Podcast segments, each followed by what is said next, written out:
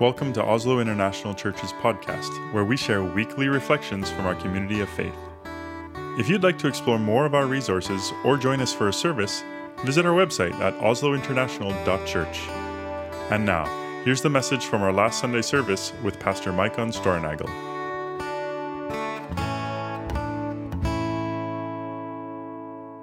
We once lost our son Oliver at a flea market. And I know this is that's the kind of thing that most parents have done, but we don't usually confess it out loud, right? Yeah. But I mean, have you been to a Norwegian flea market? It's kind of crazy. Like, I don't know what happens to Norwegians when there's a flea market. They just go off script.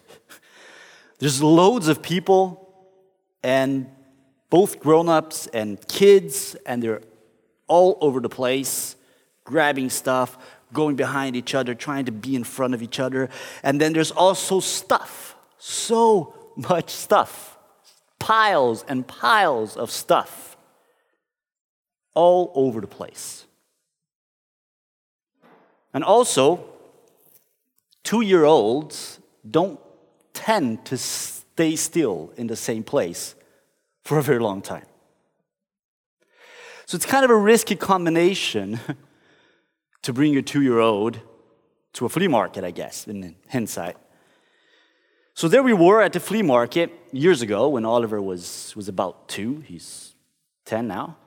And we were looking around the furniture section. So there's like desks and tables and chairs and whatever all over the place. And Oliver was there. And then suddenly he wasn't. And for all I could remember, I had just turned my head like, for just a few seconds to look at whatever, and he was gone. And as young, and inexperienced parents do, what we did was we freaked out, right? That's what you do.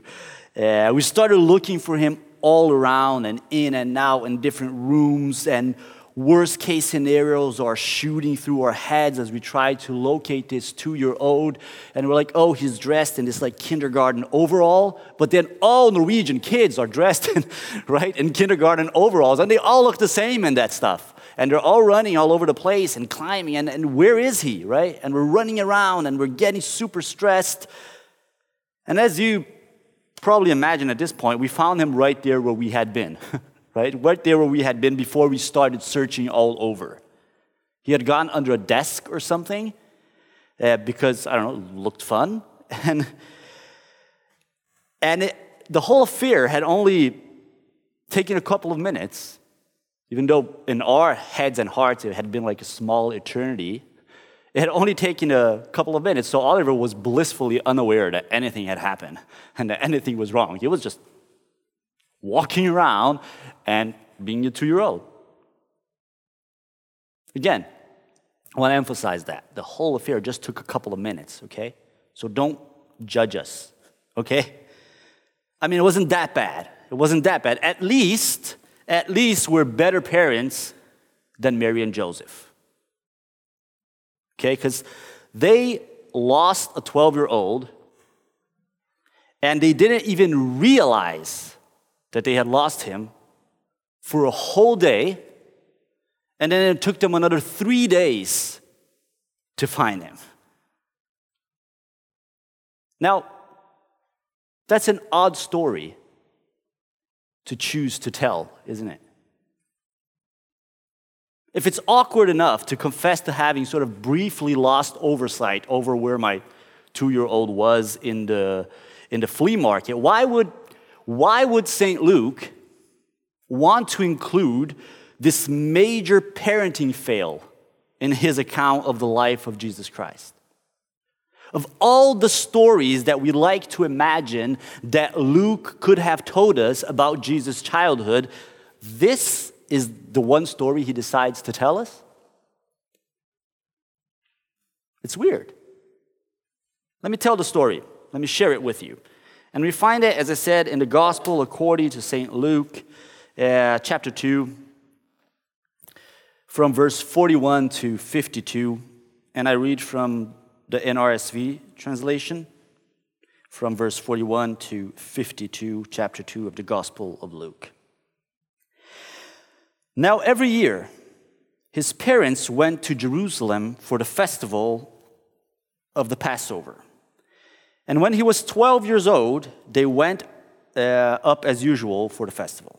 When the festival was ended and they started to return, the boy Jesus stayed behind in Jerusalem, but his parents did not know it.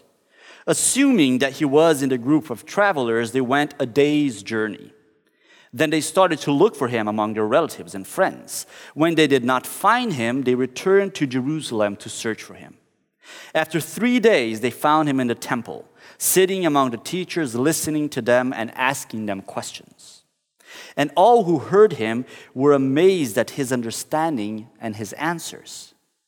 When his parents saw him, they were astonished, and his mother said to him, Child, why have you treated us like this? Look, your father and I have been searching for you in great anxiety. He said to them, Why were you searching for me? Did you not know that I must be in my father's house? But they did not understand what he said to them. Then he went down with them and came to Nazareth and was obedient to them.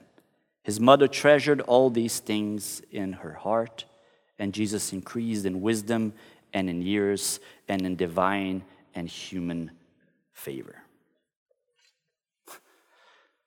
That's the story. That's the story. And why? Right? Joseph and Mary seem to be having a major fail. Jesus seems to be a bit overly cheeky. Right? If my kid is lost for three days and answers me like that, I'm not going to be happy. Why? Why did the gospel writer Luke want to tell us of this major parenting blooper among all other stories? Well, first of all, because that's not what this is. That's not what this is. Some preachers and some commentators have sort of tried to save Mary and Joseph's reputations with, uh, with sort of explanations about cultural differences regarding parenting and how it might have been reasonable for them to expect that Jesus was among this big group of people because they were all traveling together and what this and what not. And whether these explanations are plausible or not, they're just beyond the point. Just not the point. Other writers of the early centuries of the common era after Christ, they have also tried to explore other stories about Jesus' childhood. Uh, some of them quite fantastical account of Jesus' style, sort of Smallville style, right? But that is also not what Luke is doing. This is not a story about parenting. It is also not a story meant to quench our curiosity about Jesus' childhood. Both literally and theologically, we have much better reasons for understanding why Luke tells this story. Now, it helps if we actually stop to remember that though Luke is giving us this story in some sort of chronological narrative, and Luke, among the gospel writers, is the one who more tries to make an effort to put things in what at least looks a bit more like a chronological uh, order, right? It goes from childhood and then these, or birth, childhood, adult years, and sort of flows on what looks like a, a very neat or a more neat, neat chronological structure than the other gospels. Uh, but even though he does that, that is not how Luke himself came to these stories. Luke was first met and transformed by the message of the crucified and risen Jesus Christ. That's how Luke meets Jesus.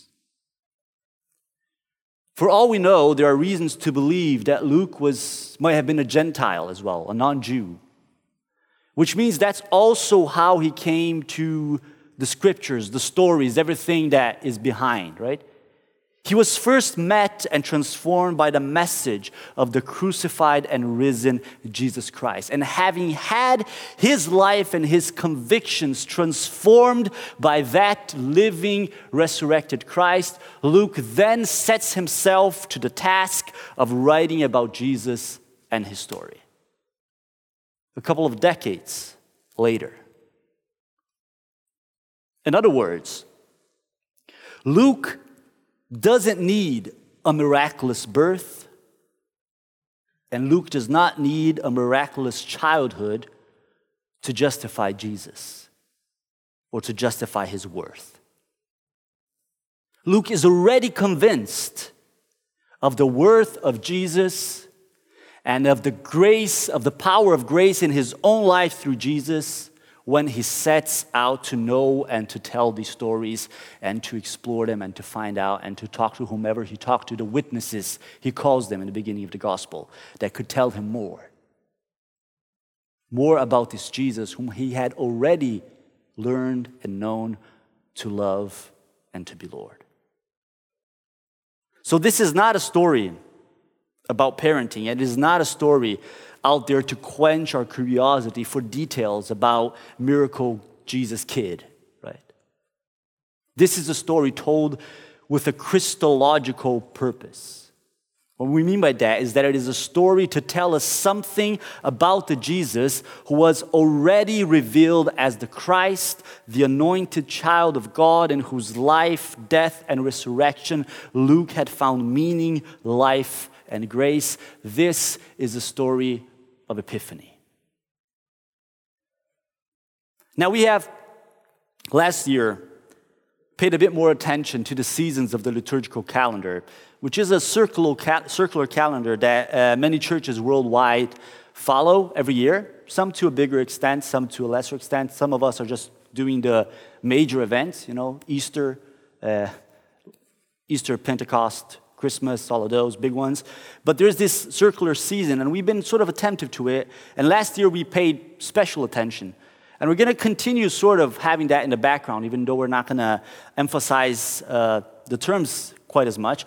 But we are now, today is the transition from the season of Christmas to the season of Epiphany. And the season of Epiphany is all about the revelation of Jesus Christ as being the God self revealed, incarnated, and present. That's what the season of Epiphany is all about. Understanding Jesus as God revealing himself, Jesus as divine, and tying these things together. And this Sunday, today, as I said, is the transition, and it's often called the Feast of the Epiphany. And it marks, as I said, this transition from the season of Christmas to the season of Epiphany. And traditionally, this transition uh, and this feast are marked by telling actually a different story from the story that we told today. It is marked by telling the story of the Magi from the East. Maybe you heard the story of the Magi from the East.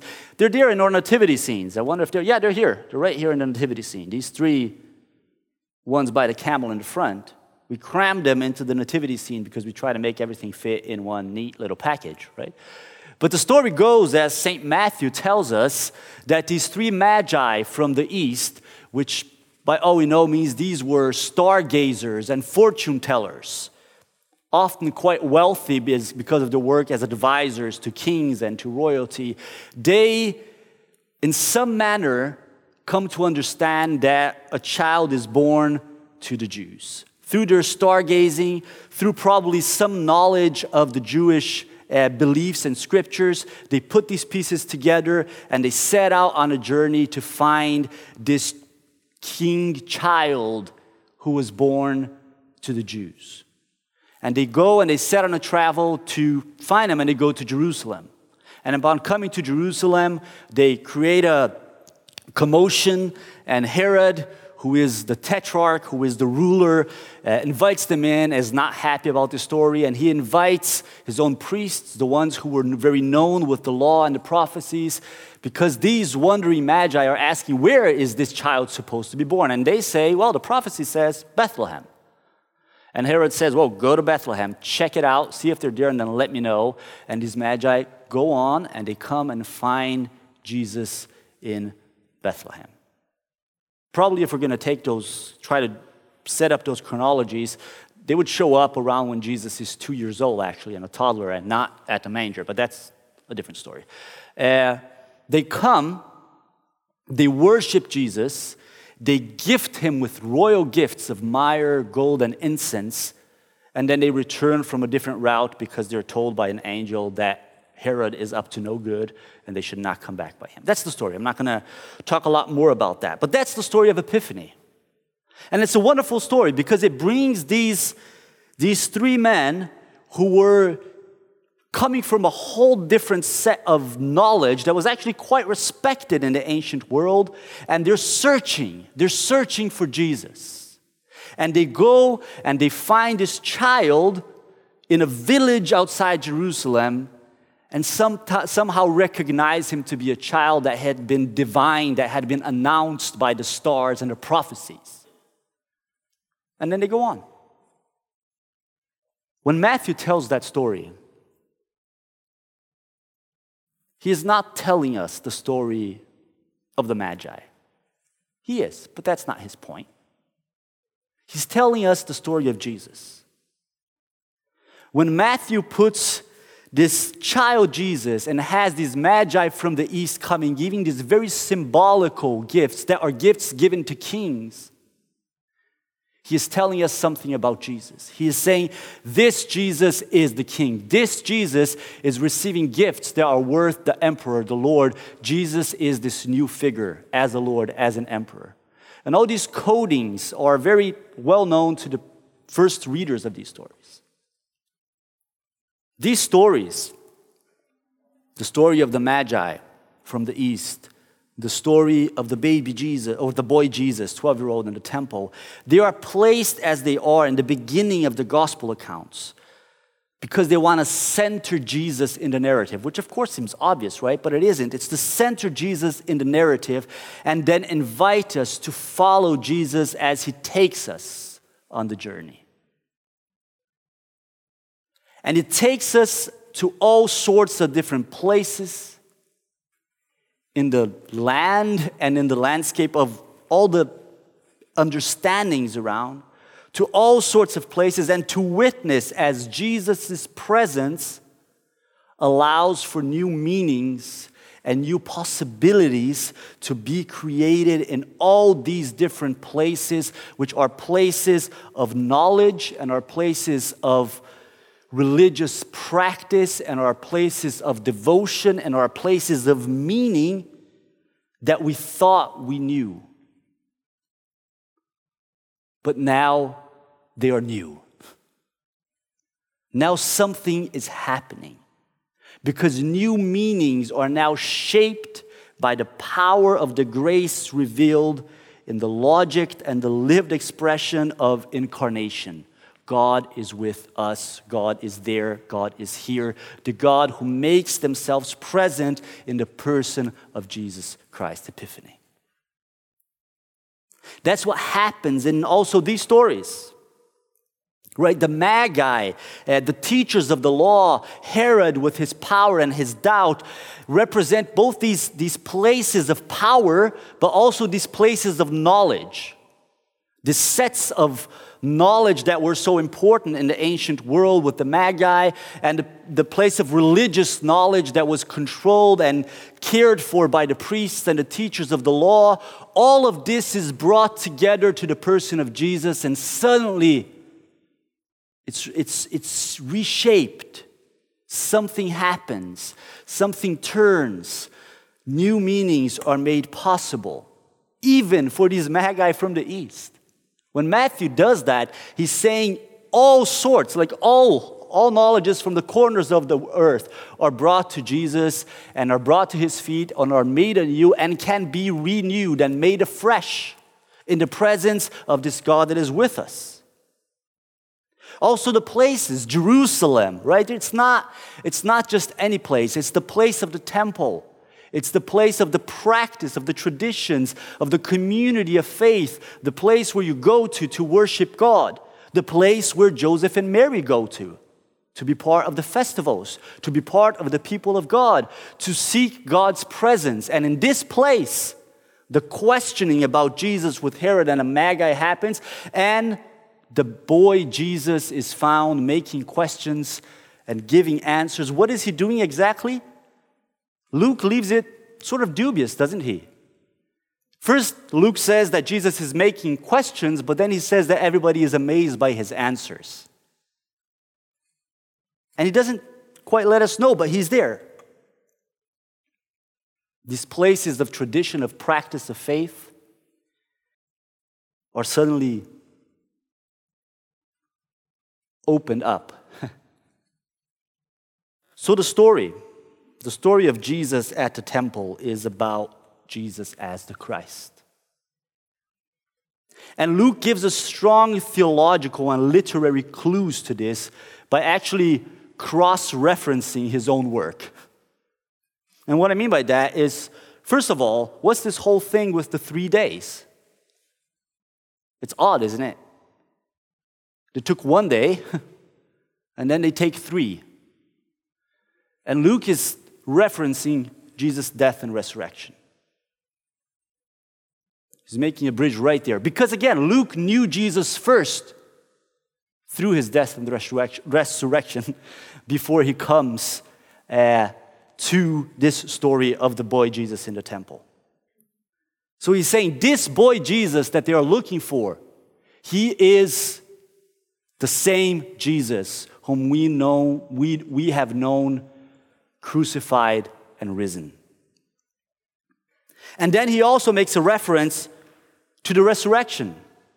When the women come to the tomb looking for Jesus and are met by the angels who ask them, Why are you looking for the living among the dead? Why are you looking in the wrong place? Eh, right? Where are you looking for Jesus? Is the question behind it. Why are you looking for the living among the dead? He's, he's alive. And there's echoes of this in this questioning of why weren't you there? Well, where did you expect me to be?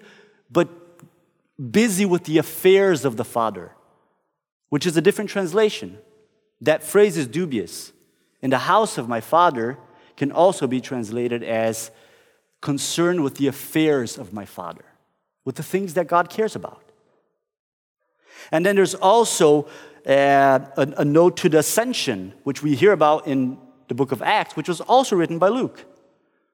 When Jesus ascends to the sky, and, and Luke gives us this almost characterized image of the disciples sort of staring blankly into the sky, kind of waiting to figure out if Jesus is going to reshape and rematerialize somewhere and come back. And then these angels showing up to them and saying, Why are you looking for him there? Right? Look around. Why are you standing looking? This question present in both the resurrection and the ascension accounts is, I think, a question for all accounts. Why are you looking elsewhere? Look for where Christ is, not where you think he should be. And find that Christ can be in all places where God is willing to be and where we are willing to be God's people. Where did you expect me to be, Jesus says, but concerned with the affairs of my Father? And this is the Jesus who later says, Well, where you gave a glass of water to somebody who was thirsty, a blanket to somebody who was cold, you clothed me and you quenched my thirst. Where did you meet you, Jesus? Well, wherever you were concerned with the affairs of my Father. It's a simple and such powerful message, isn't it? Look to Jesus to understand the ways of God, Luke is telling us. And look to the things that God cares for to find Jesus. Look to Jesus in the gospel accounts and let Him guide you into all the other accounts that surround and inform it to understand the ways of God and look to the things that God cares for to find Jesus. And the life and the ministry of Jesus, as told by the gospel writers and beyond, they take us far beyond the confines of the temple in Jerusalem, far behind, beyond the stable in Bethlehem, where we often want to cram the three magi, far beyond the woodworking shop in Nazareth where Jesus probably grew up learning the craft from Joseph. Far beyond. Galilee, unkosher Galilee, right? Cross outside of Jerusalem and beyond the confines of the earth. And this is, this is the good news. This is the gospel in this and so many other stories that bear this message of a God capable, willing, and moving to reveal the God self in all the different sides of these biblical landscapes, as we might call it, but also in the different realities and spaces of our lives. And always again revealing the resilience of life, of the resurrected Christ, and the power of grace. That is the gospel exercise that we see Luke doing in this story, right, when he goes back and explores it, but that also we want to, to do in a way. It's the, it's the gospel exercise or anchoring behind the exercise that we want to embark on this season of Epiphany. And we're going to go into a new series, which, uh, which I have called Around the Word around the word. And there's different ideas to this, right? But what we're going to do this season is we're going to, quite plainly, we're going to follow the lectionary. Uh, the lectionary is a, a, a, proposal of texts that the Bible Society sets out every year. And, and, many churches will follow it. So there's a set text given for every Sunday. Uh, and all the churches in the Church of Norway follow this. Many other denominations will follow it as well. Uh, and it will take you, but the interesting thing with the lectionary, as we explore it this season, is that it will take you different places in Scripture. Why do we go to these different places? Well, we go there because we believe that Christ, in, in, in meeting Christ in these places, new possibilities and new meanings are, are made, are made possible for us. And we go around the Word as Jesus takes us there because we believe that we are gathered around him, right? And we explore what that means in these different sites so that we may find more about Jesus. And that's the exercise in our Sundays when we meet here. We open the scriptures and we do what we do as Christians, right? We open, when we gather, we open the scriptures, we try to understand. But beyond the confines of our Sundays, we are invited to find Jesus. We're invited to find Jesus in conversation with all these places, these sites of knowledge and practice in our life. Our workplaces, our practices of faith, our practices of family, our practices of meals, our practices of generosity, our practices of health, our knowledges about all these things, our understandings about all these things invited to find Jesus in conversation with all of them. And it's like Jesus sitting in the temple as a 12 year old. That place that was so emblematic for everything that the community surrounding Jesus thought they knew about the world and about themselves. And Jesus is sitting there and he's making questions. And he's maybe giving answers, or maybe his questions are pointing answers that we couldn't realize before he asked them. But the most amazing thing of all, I think, is not the puzzlement of his questions or the admiration of his knowing, right? But is that he's there. He's sitting there. And this image Luke brings us, he's sitting there as a 12 year old, he's upending the whole system. And he's so remarkably at home with us so that we may be at home with him. And that's the exercise, right? That's the call, that's the gospel. That's why we go from here every Sunday and believe that the faith we declare, practice, and, and, and seep ourselves in, in this space is a faith that is also present everywhere we walk. Around the world, around the world, where are we looking for Christ? I say we look wherever we are and let Him change us there.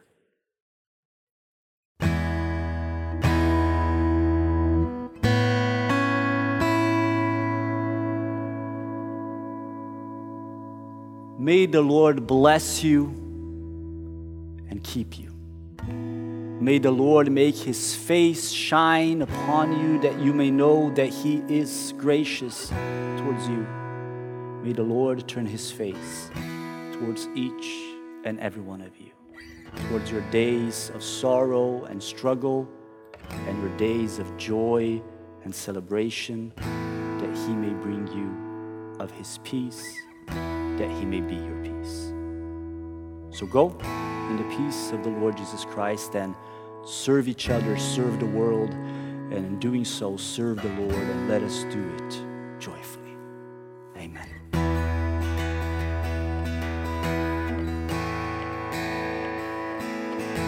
Do you want to stay connected with us? Check out our website at oslointernational.church to discover more about our community, access additional resources, and join us in our faith journey. Don't forget to subscribe wherever you get your podcasts.